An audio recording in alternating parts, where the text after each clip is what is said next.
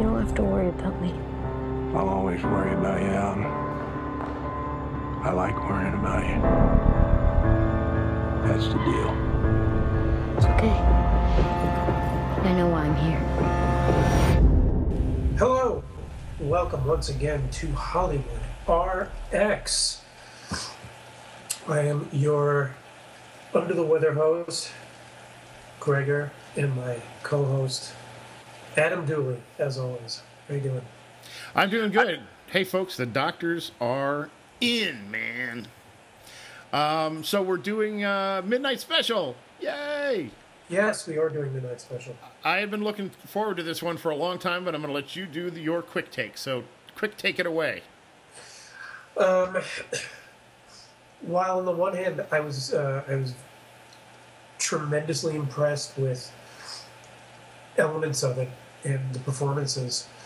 Um, I kind of felt at the end a little bit let down, even though it didn't. Well, the ending specifically didn't do what I expected it to, and it was really cool to look at. But I kind of feel like, well, that's just that. Oh, wow. Okay, that is a quick take. Well done, sir. Hey, Now, the real trouble will be with me. Um, my quick take on Midnight Special is that uh, similarly, some really impressive performances, even from the the child, and it's not always easy to get, you know, uh, stuff from kids. Um, so they say. So they tell me. Stop it! It's my quick take. Uh, anyway, and um, uh, uh, some casting in there that kind of made me a little uh, curious or didn't fully understand, and the, the sum total of it is that. Um, yeah, I liked a lot of it, but I was left with a lot of questions about the choices that um, that Jeff Nichols made, both as the writer and as the director, and I'm going to hold him to account in the course of this uh, podcast. Well, dare I say? Um, That's the end of my quick take. oh, okay. Um, I, I, I should have appended this sentence onto my quick take, which is that uh, in the end, I feel like we just got a fancy remake of Take Shelter. It felt like there's Michael Shannon again being possessed in that old, in like that old school. I had a vision kind of way. He's like so right. earth, you know, but he's got this intensity. Like he should be like some one of those crazy old like Calvinist ministers. who, I don't know. He's just uh, he is uh, he's forceful, but And very intense. very intense, um, almost to the point of unintentional laughter. Um, Uh, and, I couldn't tell you a specific moment, but that face of his just doesn't give ever. Right. There is never a moment where he relents in the intensity and seriousness of his uh, like communication.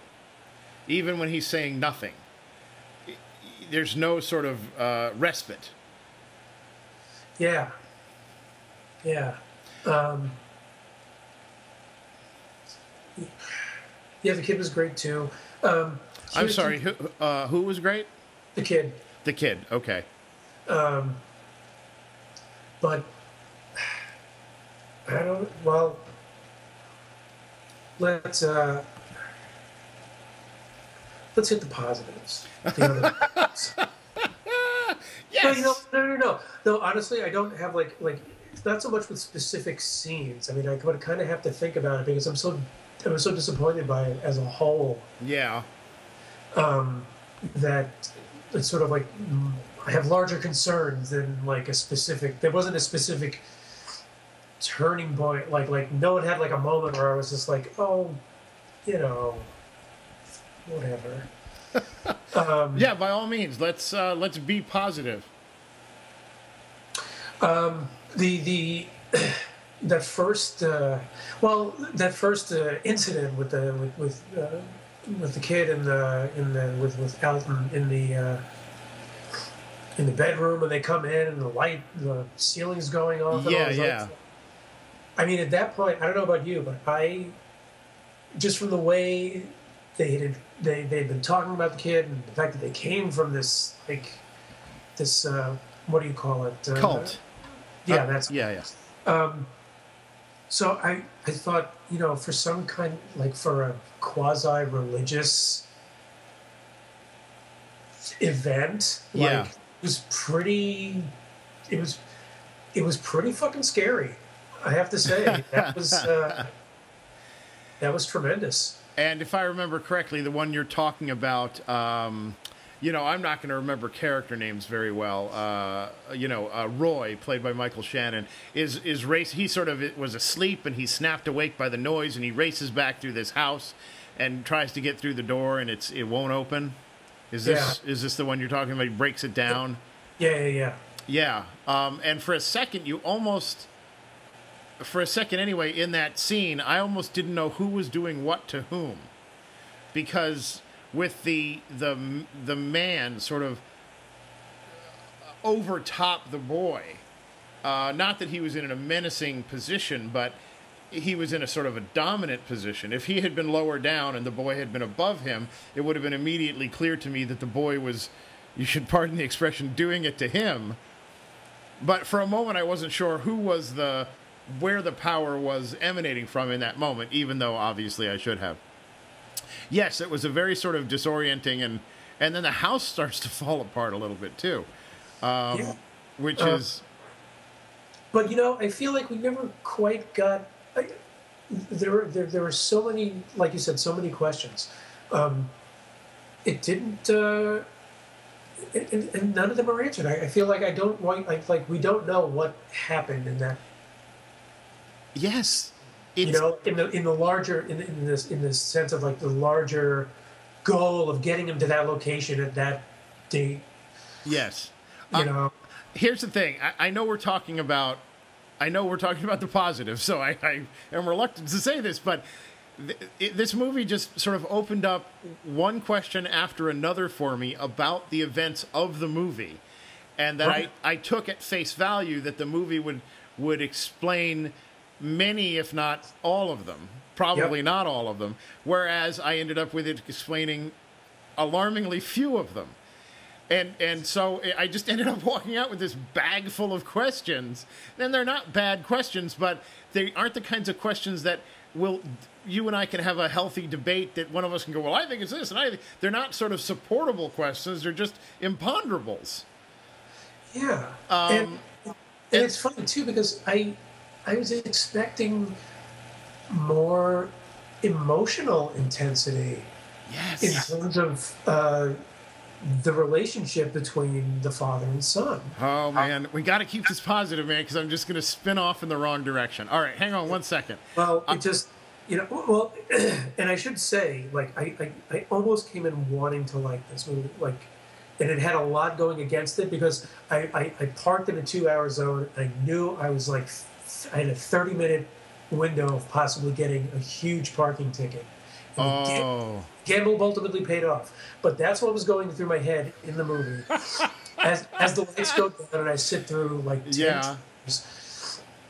And then the movie starts. And then the movie starts.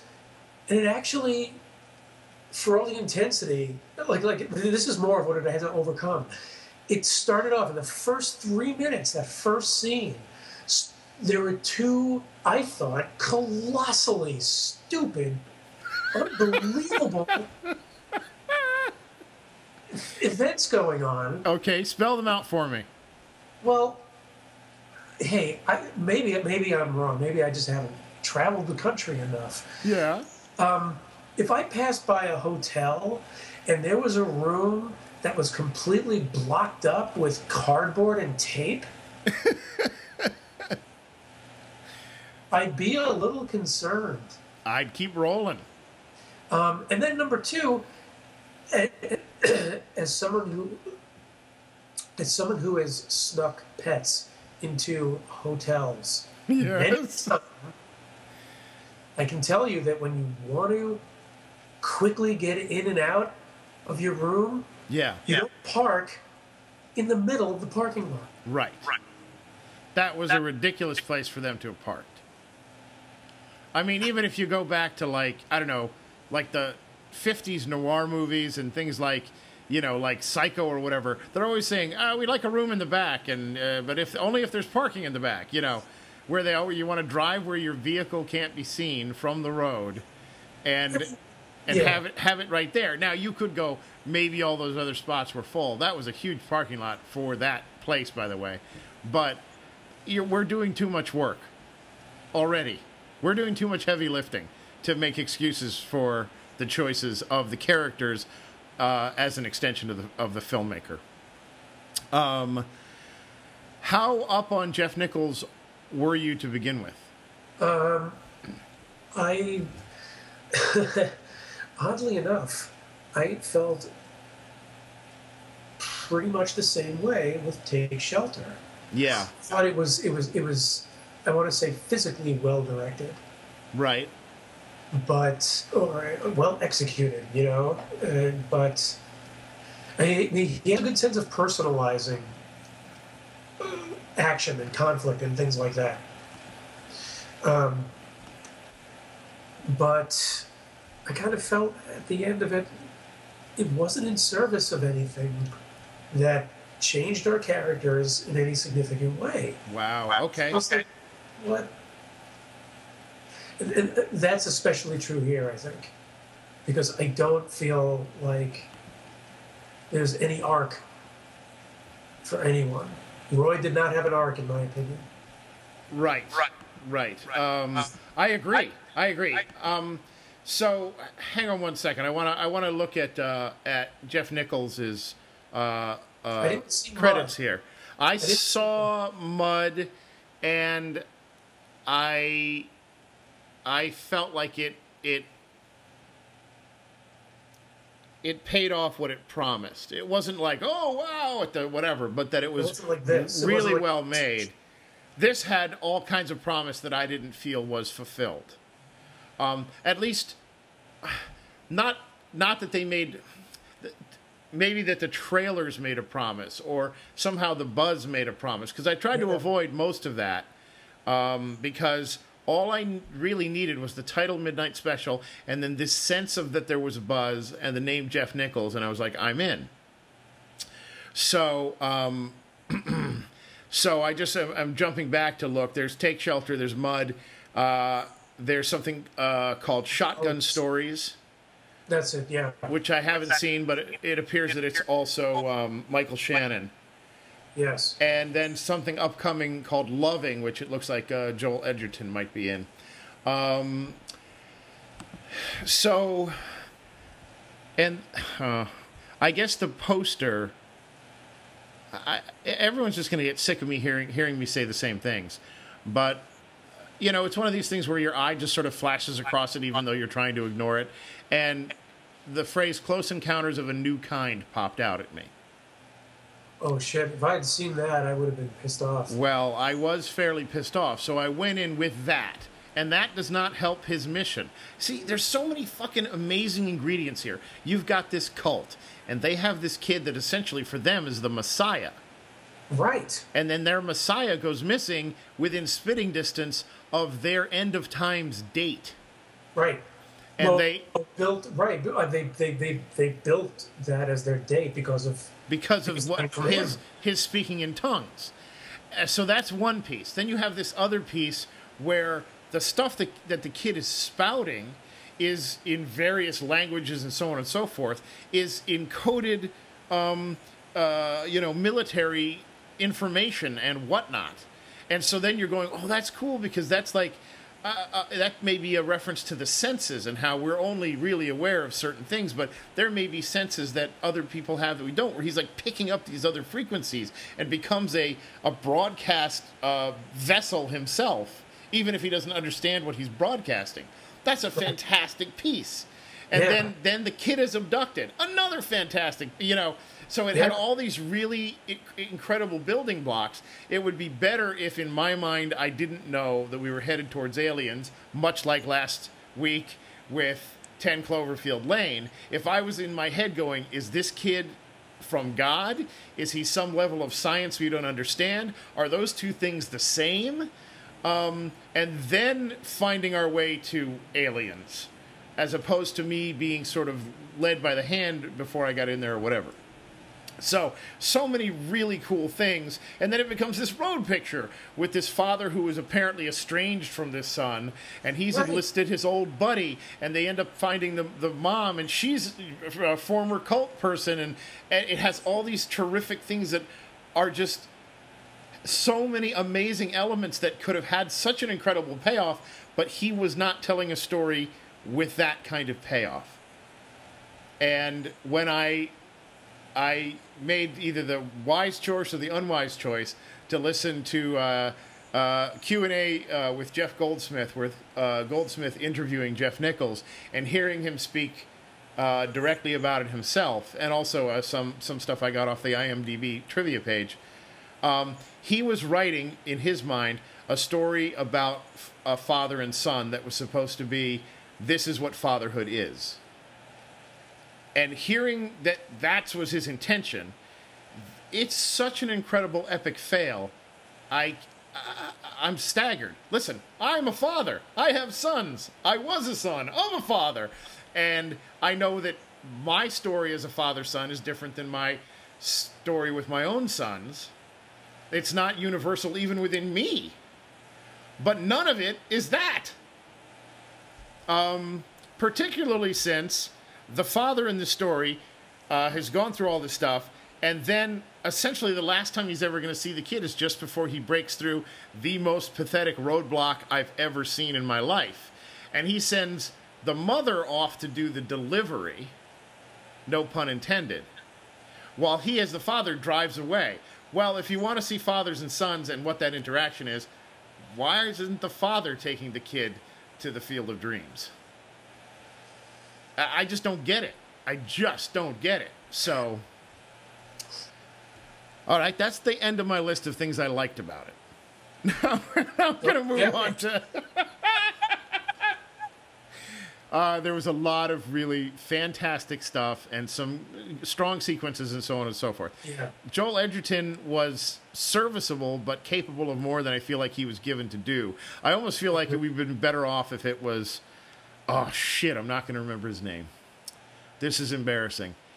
Uh, he was in. Um, he was in Sicario as the guy she meets in the bar, and they take back and have some uh, wh- Oh. whoopee.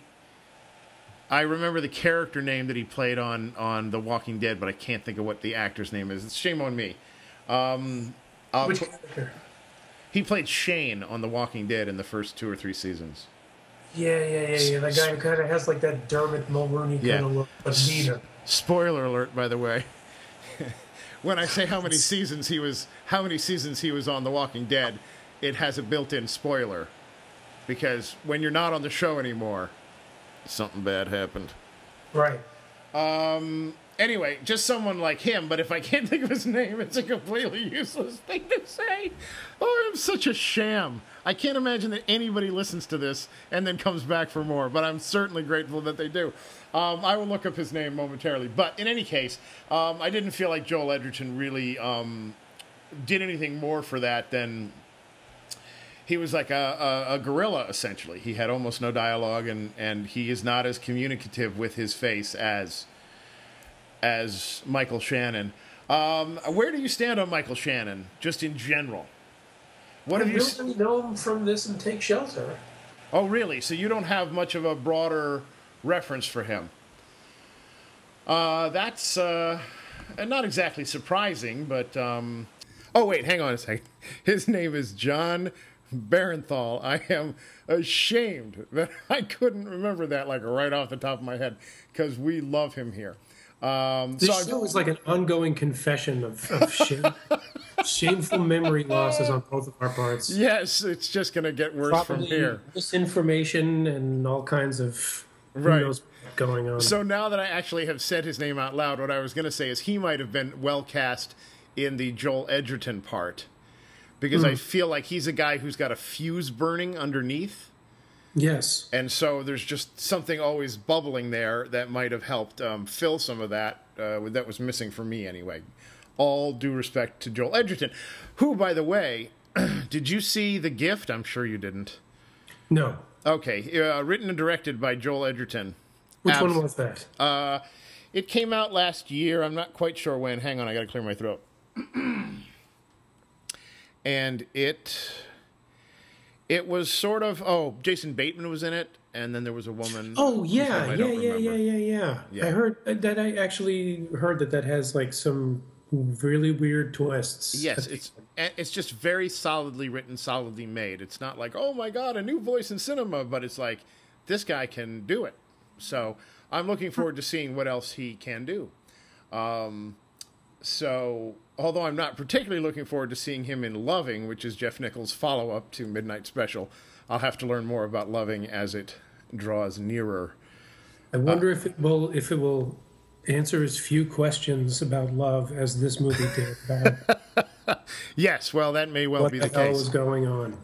But he, I mean, yeah, but he's also, I mean, he's really, you know, Nichols is really good. But I, you know, I think he has such a, um, he has such a uh, a penchant for uh, this this this brooding, foreboding buildup of anticipation. Yeah.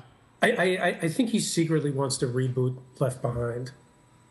Oh, he may well. the well, Left Behind franchise. I think he wants to be like the Roland Emmerich of the Left Behind reboot.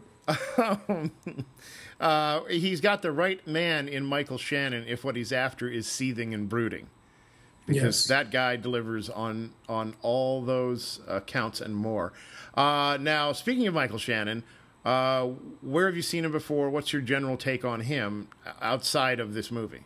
I think I've only seen him in uh, Take Shelter. Oh, okay, okay, cool. Um, which shamefully I have not seen. Another. this is going to be take a drink every time Adam says he's ashamed of something. Um, but I do know him from several other places that are worthy of mention. I believe. Um, uh, first and foremost, for me, where he really came to my attention was in Boardwalk Empire. He played. Uh, he played like I think an FBI uh, man who slowly unravels, and he was riveting in a in a series full of just whack jobs and people who are you know chewing scenery and and and have you by the the the lapels of your coat, if not your throat, the entire time. He was a standout for several seasons. Um, and that's where he- he came to my attention, and I sort of went, okay, if I see his name, I'm I'm more interested than I would be otherwise. But he was also Man of Steel in the in the uh, I'm sorry, he was General Zod in the Man of Steel uh, Superman reboot from like uh, I don't know t- 2013 or something, which Batman v Superman is or Superman v Batman is the sequel to. So he took over for um, Are they like jumping franchises now? yes.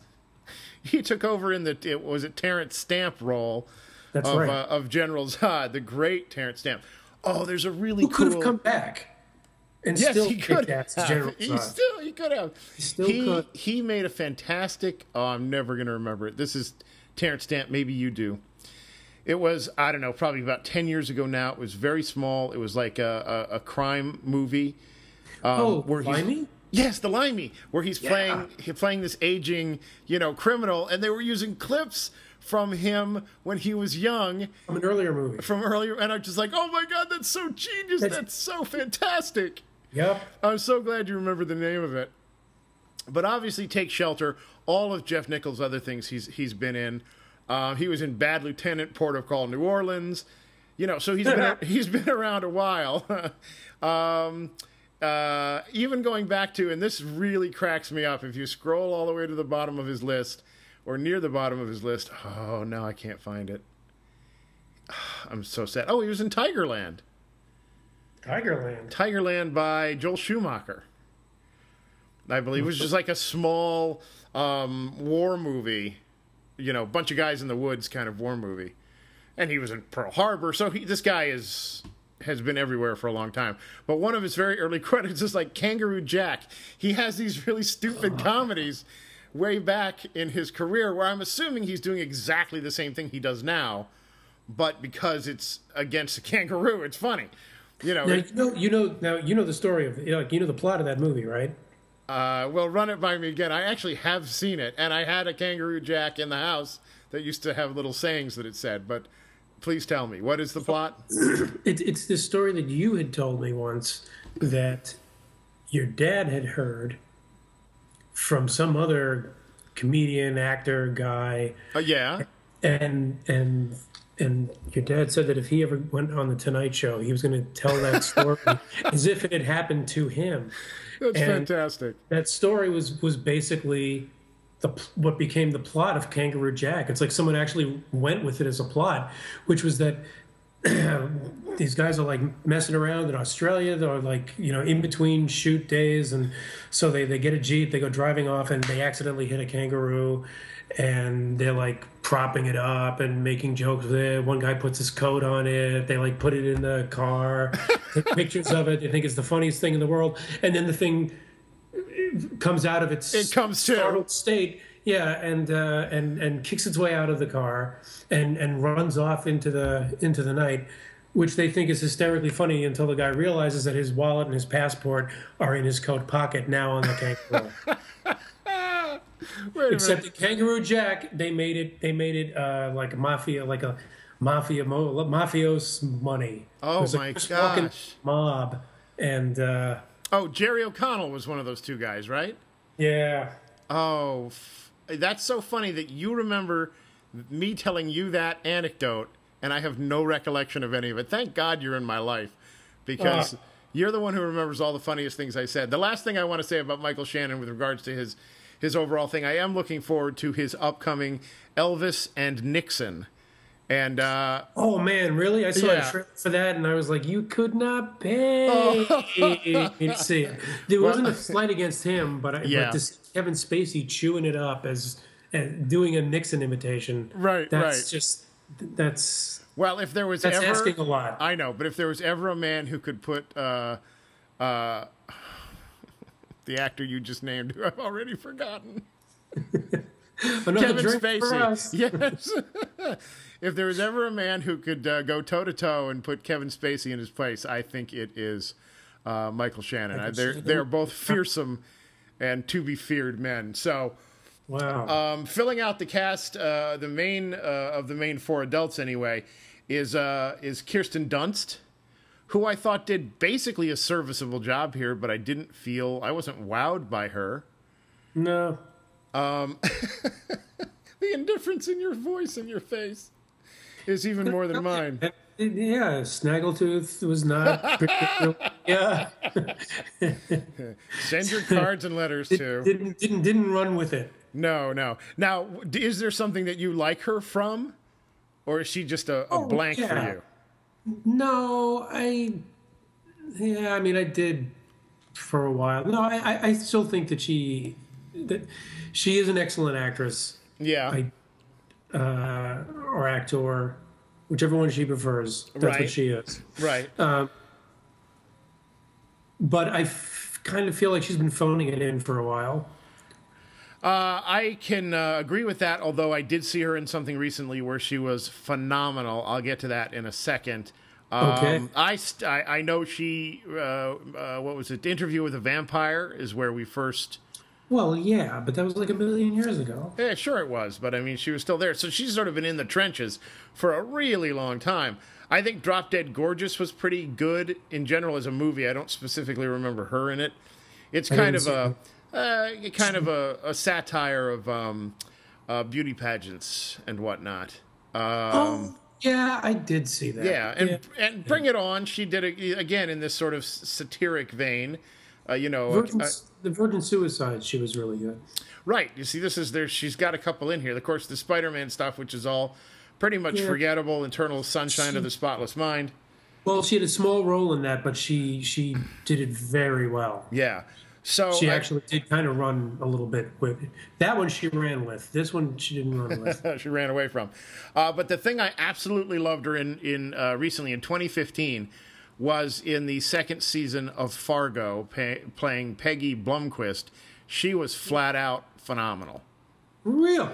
Uh, she was a conniving, scheming, you know, wife to a, a, a hapless butcher, and uh, and she starts the she starts the season. It's like on her, and and what she does at the beginning of the season basically sets everything in motion, and uh, and she's fantastic throughout in that. Um, in Now, fact, that to- yeah. that whole season is terrific. Okay. Is that the thing you were going to tell me about? Oh yeah, no, but I knew I knew because it was Fargo related that you it, it was off your radar.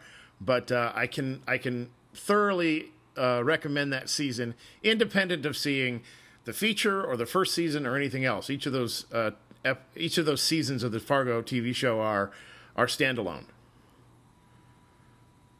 They don't I get you. require they don't require any other investment. It's not. It's not continuing any plot line from the previous It- season. if anything, it's a Maybe subplots with the characters, but not like. if anything, it's a it's a prequel taking place twenty years earlier, twenty or thirty years earlier. So you're seeing some char- a, particular character or two who you see in the first season, but played by entirely different actors, like 20 years earlier. twenty or thirty years earlier. Yeah, just a great Wow.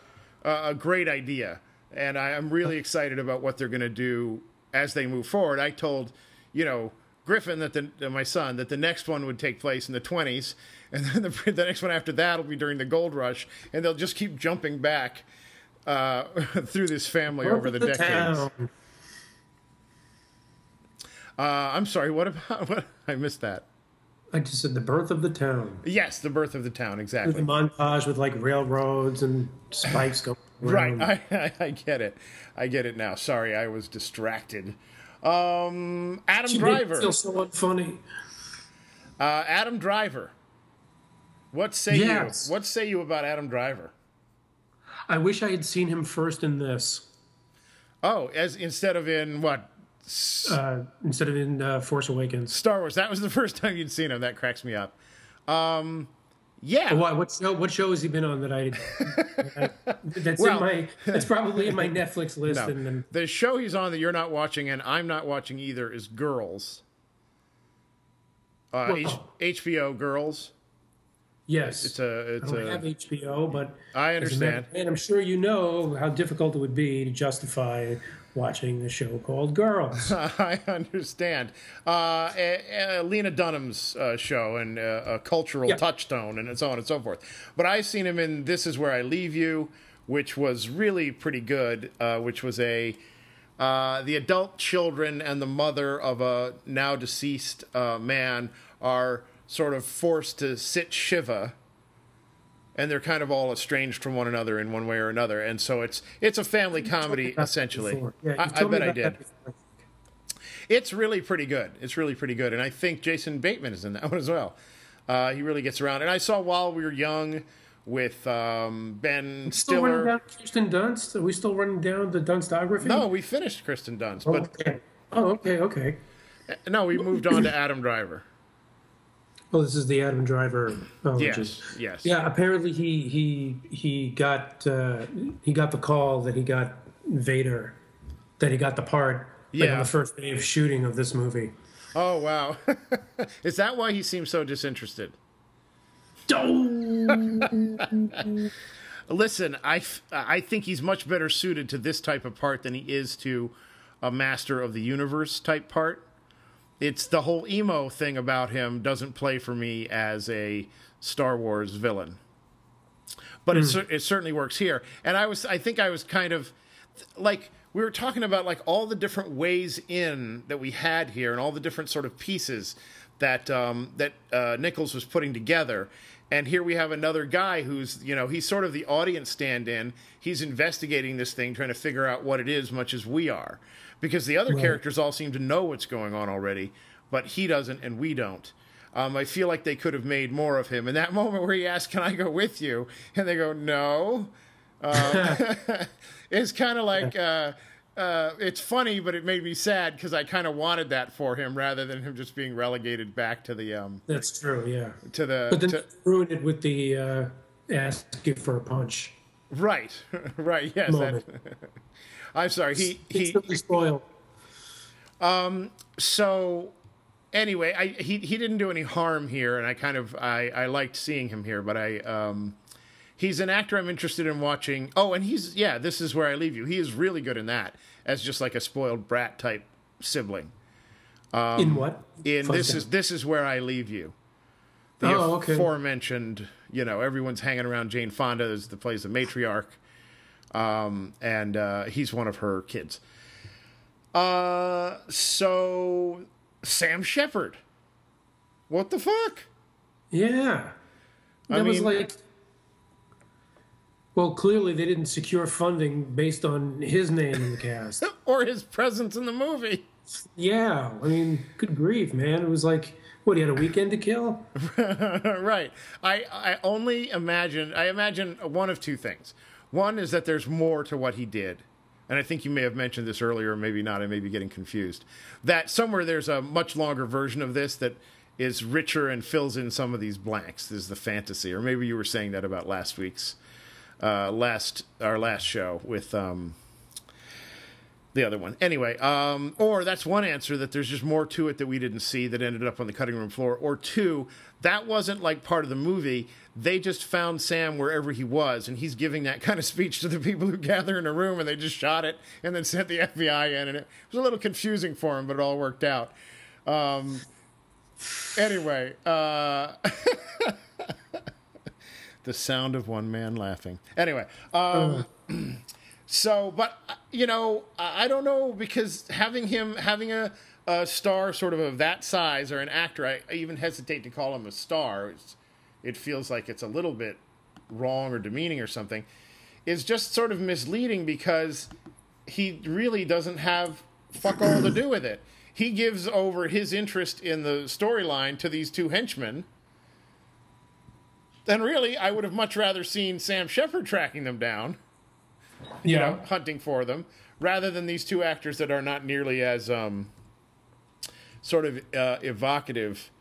Um, so anyway, um, I was a little bit uh, disappointed that we didn't sort of see him play a little more largely in the story. Now, of course, with him, do you have a standout in in your mind for him? I mean, yeah. Yeah, um, well, quite a bit. Um, well, first of all, he also he um, I believe he wrote uh, Paris, Texas, that really beautiful Harry Dean Stanton Oh yeah, yeah, yeah. I haven't. Yeah. Um, and I mean, he wrote really out there experimental theater um, in the seventies. But as an actor, he's uh, he pops up in a lot of places. He was in, um, I think, wasn't it Diane Keaton who made this film about uh, a, a, like a like a successful woman, and Sam Shepard was like Oh. the love interest. It was it was kind of serious and heavy. Yeah, where she she leaves the the big city. Oh no, then it's a, something else. I was thinking of a comedy. I- well, no, no, no, it- no. This wasn't. It, it wasn't funny, but um, Neither was the comedy she made. But he's go very good in that. Um, he he's sort of he's very good in a lot of things where he he he's sort of in a supporting role. Um, he had a lead in a film called Voyager Yeah. with a younger Julie Delpy, a Volker Schlöndorff film that is fantastic. I highly recommend uh, chasing that one down. It's a Okay. real that, that packs a wallop, and his performance is incredible. And what was it called again? Voyager. Oh, Voyager. Yeah.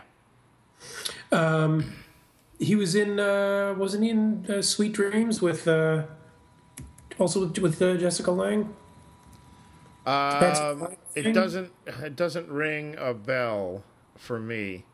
um And I'm sure I'm forgetting something obvious, like he's probably in like one of the Transformers movies or something. He's like, he grew up as a general in like the oddest of places.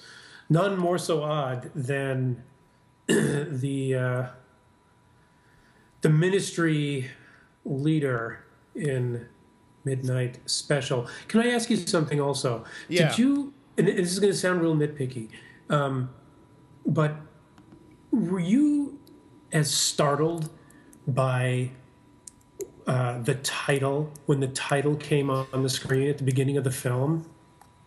Uh, no, I have very It strong. was just fe- it was, it was a stark, very plain font, but spread out across the whole screen. Midnight Special. It looked like like it was from like the early seventies. I was Well- like, oh no, wait, is this a grindhouse? Uh, yeah, Like- absolutely. I mean, the whole use of the use of that title as the title, uh, which has a, a corresponding song, and Right. and so much of the tone and the thing, it really did feel like not necessarily a Spielberg movie from that time, but not far off of that.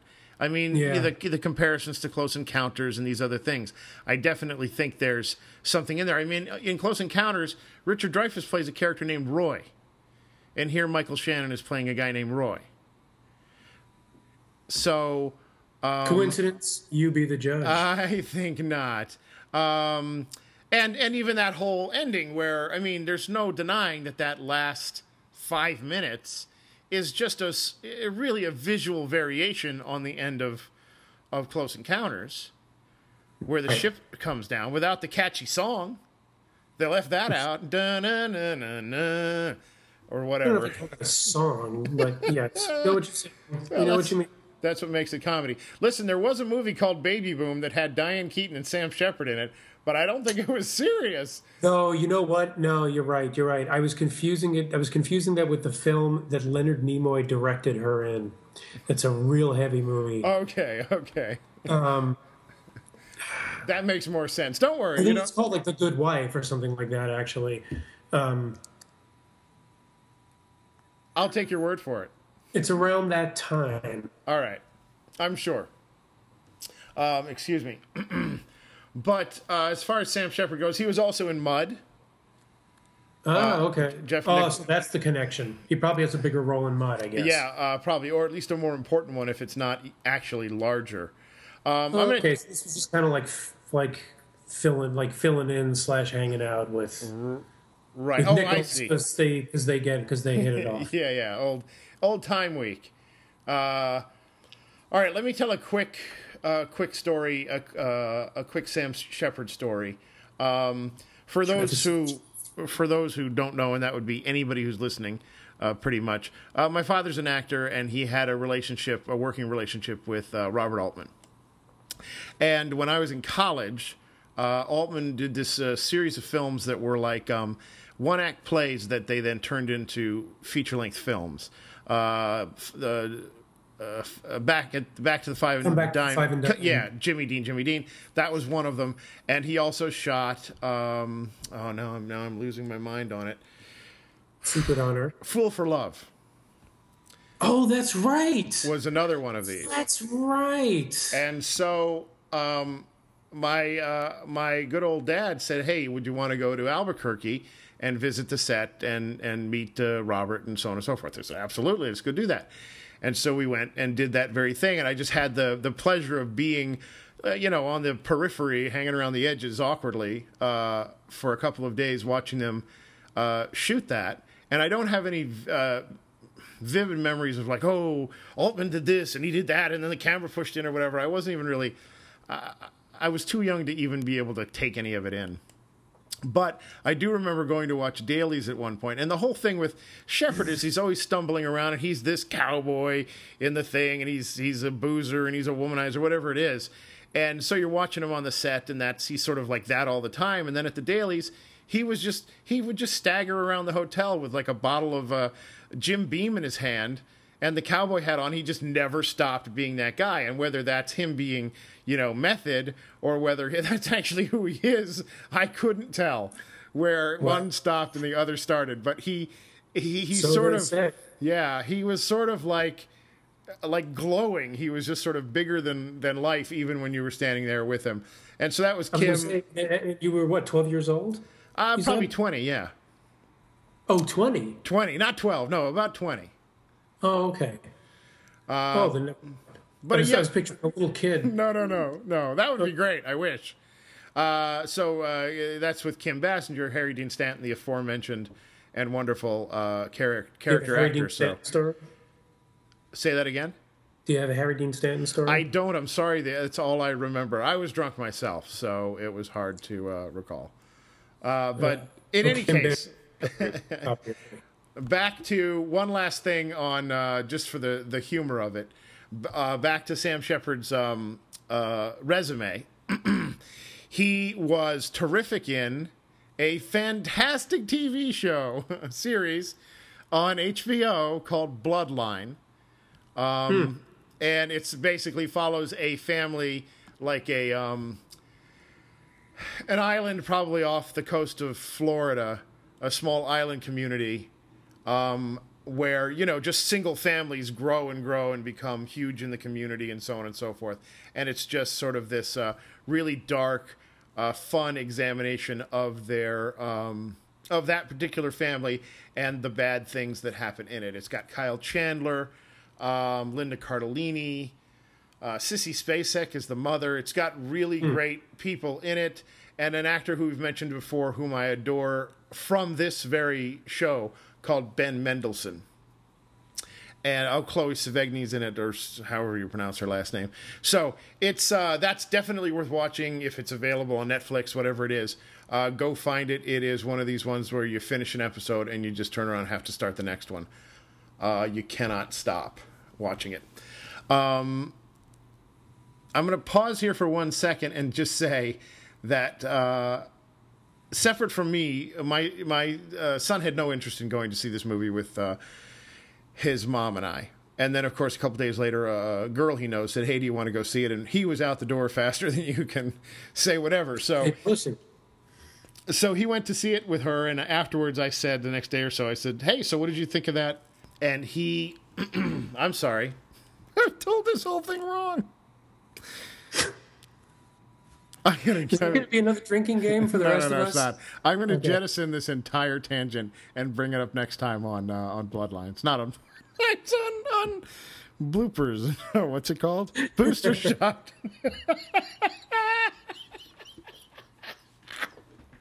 I'm out of my mind.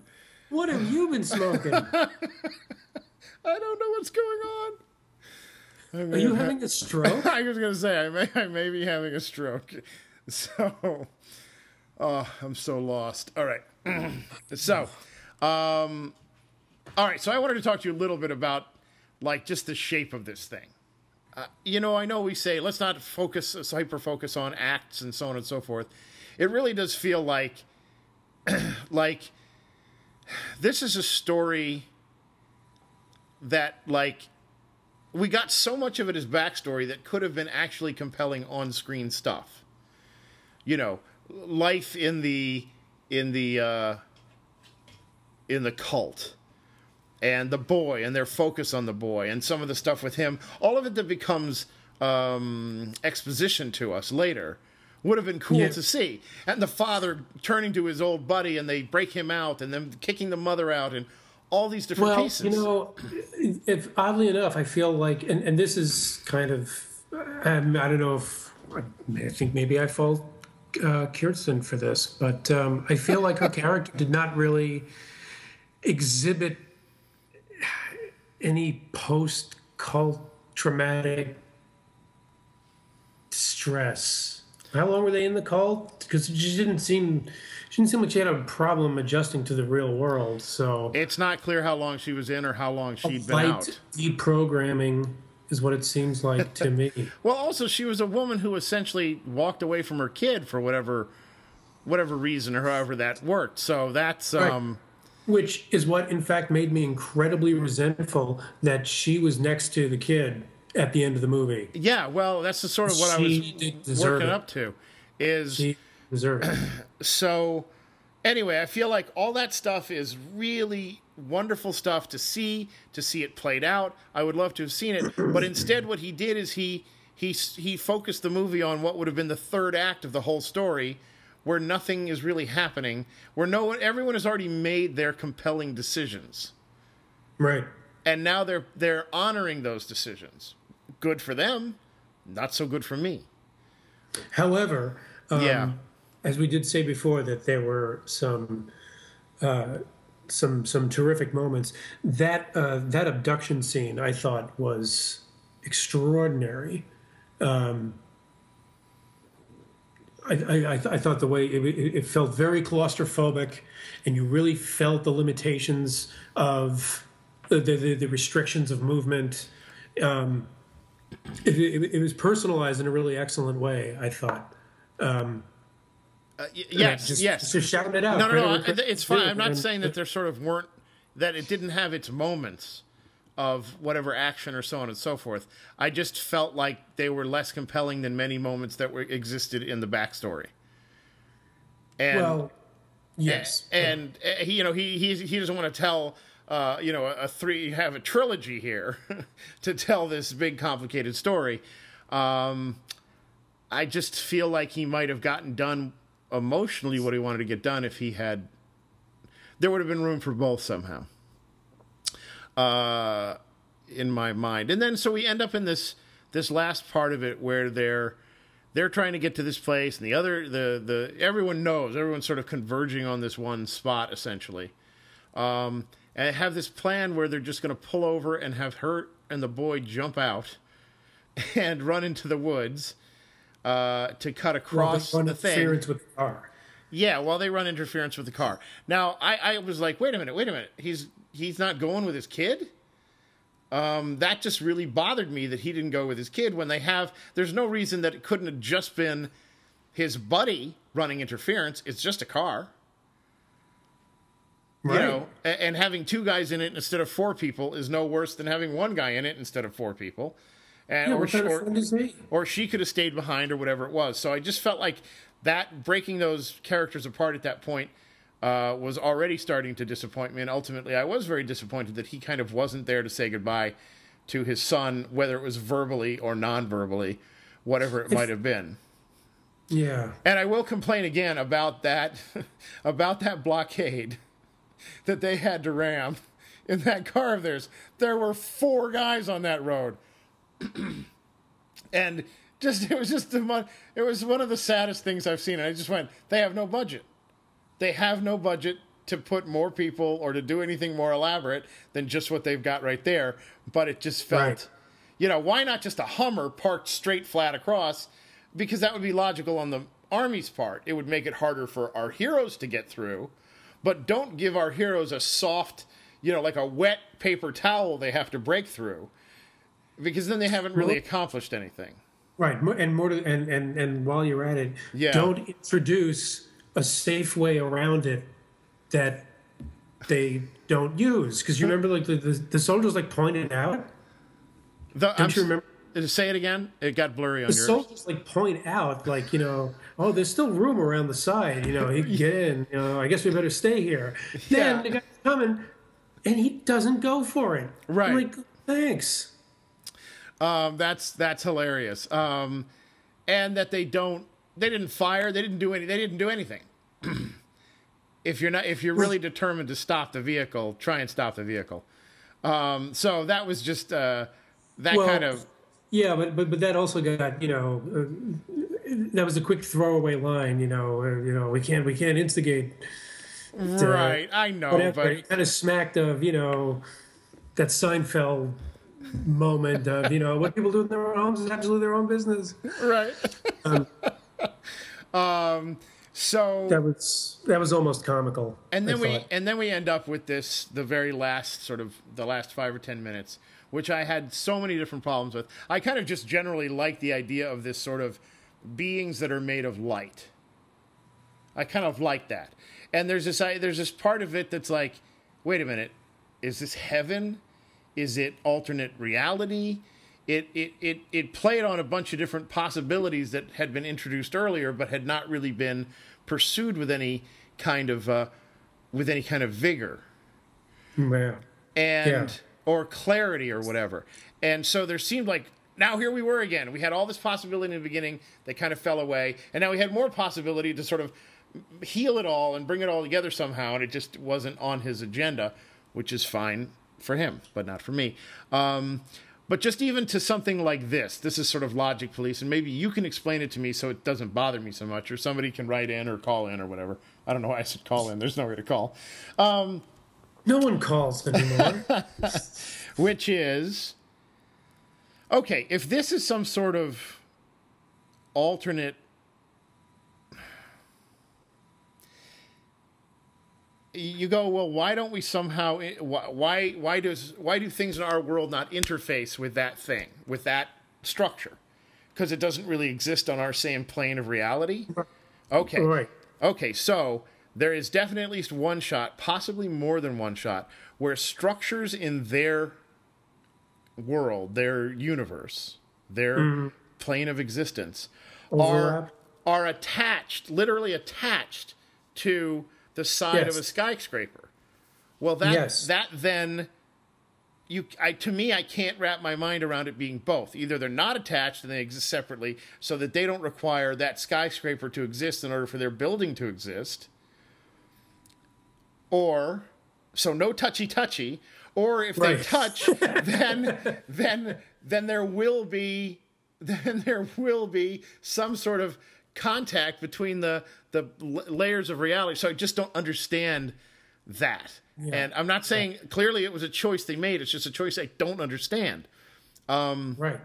and so it starts to Um, bother the me a lot. The bigger issue I had with that, although that's, a, that's an excellent, uh, excellent and a very valid point, um, but the bigger problem for me was that everybody could see it. yes there was Not that just- too. Ev- but everybody, like, wait a minute, in what world does this movie take place that now things are going to be the same after people have seen that? Right. Like, did, or did they all get amnesia? Well, they may have all gotten amnesia, but how many uh, hundreds, if not thousands, of cell phones were whipped out?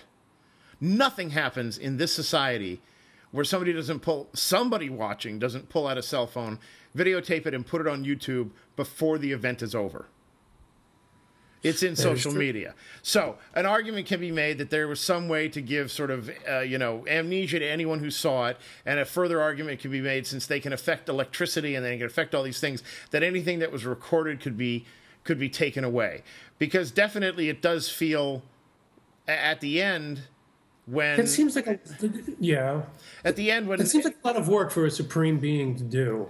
I think why not just make themselves visible just to a ten foot radius? You right, know, right.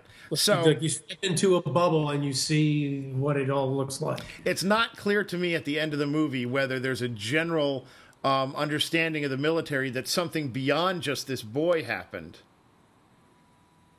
or if they still only they only know about the boy and only care about the boy and somehow have forgotten about the rest of it because nothing happens that that pushes it in either direction specifically um, because it seems to me that if everyone saw this other thing and and everyone was aware of that, it wouldn't be Adam Driver sitting down with the Joel Edgerton character. It would be a whole bunch of people that were a lot angrier and a lot less friendly. If he was associated with now some even more mega event. Yeah, Um, I will say that as much as I was kind of disappointed that the father wasn't with the son, I did really love that last shot of, or basically that last little beat uh, for Roy, where he's hooked up to to he, they're they're monitoring his brain, but he's getting his his five minutes of you know yard time or whatever it is. He's standing in a hallway. The bright sunlight is beating on his face. So light, he is he's enveloped in light, and just the look of peace and calm that he has was very wonderful and interesting. Interesting too when you think, oh, he didn't get to say goodbye to him, but he still feels super peaceful. Um, but anyway, I uh, I do I do have so I did like that as a as kind of a, a last image or the thing I walked out with, even though I was amidst a bunch of other troubled thoughts for that particular section of the movie. I do want to ask you one question again. It's as critical to me that I find an answer. Are you dropping your head and like, oh my god, he won't shut up? no, I'm not watching the clock. No, Okay. no, All right. So it's as important to me as why the buildings were touching and what does that mean uh, metaphysic- metaphysically. Um, if this boy is presumably of that plane, how is he not a light person? How did they give birth to him what is his what is his literal origin? Well, this is part of this. this That's is where he belongs. Complex cosmology that it sort of makes it. It, it it's kind of like it, it only shook like it shook up the dice and, and and rolled them out and like whatever that come like those were the elements that got into the movie. But you That's didn't get hilarious. the whole. You didn't get you know Yahtzee. I love that Yahtzee. and the look on your face as I laugh at it. That's fantastic. Um, all right, well, fine, but I I want more. Like, I want. I I'm happy to chew on this stuff. I just feel like I didn't get like a big delish, delicious piece of uh, beef bourguignon. I got jerky. So I'm like, yeah, it tastes good, but it's hard to chew, and it just isn't like this delicious mouthful that I feel like it might have been if he weren't so concerned with doling out such small portions to fully complete the Yeah, food, I, the I, food. I, I think I think he I feel like he really wanted to to do a father and son on the lam story and kind of built sort of built a plot around that and didn't really go through the work of mapping out how it all connects because it does like it it really really doesn't right. at least Um, it it didn't feel that way to you. I think you're right about the father son on the lam. I feel like he may have hamstrung himself a little bit by creating the boy character who's almost like autistic on the autistic Right. spectrum because then he can't have a a relationship with the father in any kind of way that we recognize. yeah It wasn't like they were like they bonded over anything in particular, other than narrowly escaping death from the falling uh, satellite. You know, I can't believe he left the kid alone in the car. I know, absolutely. It doesn't. It it's just um. Boggles the mind. It does. It Boggles it does. I think Child Services. If they had just reported him to Child Services, it would have all gotten worked out. Child Protective Services. Um. Something you have uh, some familiarity with there? Well, I used to say experience? when I was when I when my kids would just eat these meals that they like they were so picky that they hamstrung me into these this terrible Sophie's choice of what to feed them. And and I just kept thinking if anybody saw what I was feeding them, they'd be taken away from me. You know, just the the unhealthy nature of it, you know. But um uh so here's the thing. Uh, last time I mentioned a couple of podcasts, and um, I wanted to bring them up again for a couple of reasons. But one in particular was Jeff uh, Goldsmith Q and A with Jeff Goldsmith, and uh, God, I hope that's his name. Could be Goldberg. This is terrible. What a horrible plug. I'm just horrible at everything. He's shaking his head. He can't believe it. um. anyway, I listened to the interview with Jeff Nichols subsequent to seeing the film and developing all these harsh uh, ideas that I have about it. And uh, what happened was that I found myself feeling much more generous about all of this. Um, in the sense that he talked about his process of writing it and putting it together and what his intentions were and you know what his process was and so on and so forth. And that made it it is goldsmith jeff goldsmith q&a with jeff goldsmith. Um, and it made me it made me feel a little bit more forgiving for what it ended up being. I mean he made the movie he was setting out to make not necessarily the movie i was sitting down to see. And so when I didn't, when I'm not getting what I want to out of it, that's not necessarily his fault. It's me uh, having needs and expectations that are outside the intention of his delivery. Um, and so, so there's that. And I would recommend people listen to that interview. And, and in fact, I'd recommend that you listen to the Q and A with Jeff Goldsmith. And while you're at it, listen to the one with Jeff Goldberg too. And uh, to that end, I will put in the show notes as I did last week. I'll put in links to um, the the the podcasts that I referenced. Um, just so people can find them and get to them. If I'm going to mangle the names of them and everything else, um, at least I should make them more accessible. um, very different from what we're doing here in in both cases and in all ways. But everyone, every all of them are valid. All of the ours podcast, theirs, and everything. You can double dip. You can triple dip. Um, so I feel a little less like hardcore about some of these things, even though I've been selling them as a little bit of a hardcore attitude. I, I genuinely felt them in the moment reacting to it. It's more of a mellowing out after uh, giving it a week or two to sink in. Um, do you have any final words on the whole thing? Nope. I think uh, I think we're done on this one. Yeah, I think uh, for for all of that we are. I know that. Um, oh, you know what I wanted to do? Uh, we're gonna do a. Uh, we're gonna do a. sorry, booster shot next time. Yes. Booster shot number three is coming up, and so we wanted to tease that here just for a moment. And one of the things we're going to do, I think we I'd like to do on that booster shot, is have a more of an extended and, and better informed discussion of passion projects that writer directors have made, or even just directors have made, and for for the good and for the bad. Uh, we were focusing on the bad last time, and in that the subject of um, ET came up because you had you had sort of thought that it was a, a long gestating idea of Steven Spielberg's, and then you said, you know, well. Uh, you know, as soon as we get off, I'll look online and, and I'll find out that it was uh, Melissa Mathison's, you know, brainchild from the start. And then you added, I don't know if it was comically or not.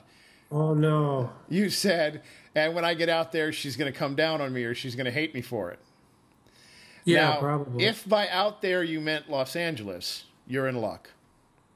well, because- I, that is what I meant. Okay, because unless I miss my guess, and just so that I don't completely uh, screw it up as I have everything else on this podcast, I am going to double check about her whereabouts. Um, yeah, she died two years ago. So unless Ah. unless you're talking about the afterlife, you won't be bumping into her uh, anytime soon. Ah, well, it's not funny, but uh, that is good to know. Uh, rest in peace, Melissa Mathison. What Yes, I but that's. That's to be honest. As as I, like right after I said it, I was thinking, wait a second. yeah. I've been I've been out of it too long.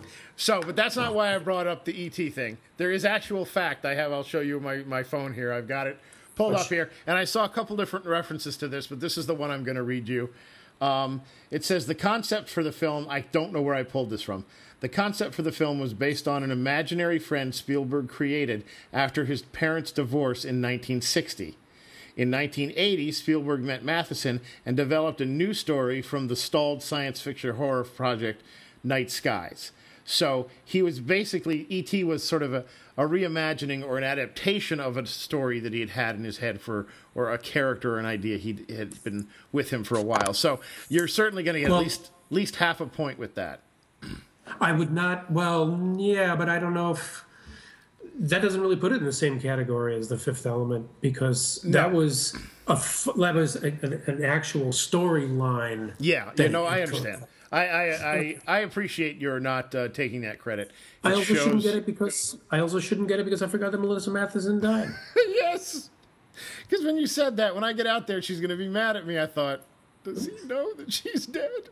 Um, Well, no, I probably meant I, I would have to go back and listen to it. Yeah. because I'll know, I'll know from my tone if I meant the afterlife. Uh, you, meant you didn't. I, was. I don't think so. But in any case, uh, so we'll have much more fun like that uh, on the on the booster shot next time, and get into sort of uh, part of what the booster shots do is there's a lot of stuff that slips between the cracks. Movies that maybe uh, uh, Dr. Meyer sees that I haven't, and vice versa. And so we sort of bring those out and, and look at them a little bit, and uh, and also do sort of corrections and so on and so forth. I definitely have a. Uh, a correction, a couple corrections in mind of things I've said that now I would like to retract or amend in some way. so the next booster shot's going to be. Come on, you got to plug this thing.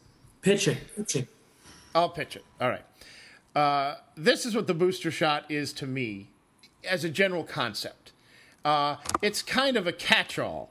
It's we've got a bunch of stuff that we want to say that falls well outside the bounds of discussing one particular movie or another, or we say things that are just completely stupid or uh, whatever. So we have a chance with the booster shot to go back and revisit things like we've had a little bit of a change of heart on an idea or we read something, we reintroduce some facts about things we've already seen, but then also we talk about movies that we have seen but just movies that both of us haven't seen and so you get some from Dr. Meyer telling what he's seen, some from me telling stuff that I've seen, just little quick things like, oh, hey, this is good, this isn't good, however that's going to work. And uh, it's just a lively, quick kind of a, it's a jamboree, is what it is. So, yeah, what it is. and so this upcoming one will be Booster Shot number three, and they do fairly well with the downloads. It looks like people listen to those, and uh, and and in some ways they they help us get from uh, one movie that we really want to talk to to the next movie gives us a chance to cleanse the palate and be ready to uh, to focus in on the a new thing after that. So, by all means, get all up in that booster shot. But I know one thing we're definitely going to do is talk about um, passion projects gone wrong and gone right. Beautiful. All right, that was the elevator pitch. Uh, l- ladies and gentlemen, we'd like to thank you for listening to the show. We'd like to thank you for joining us not only this time, but next time. Tell a friend, tell a loved one, tell a stranger about Hollywood RX. Um, it is time to say goodbye, and as of this moment, and until next time, the doctors are out. Are out.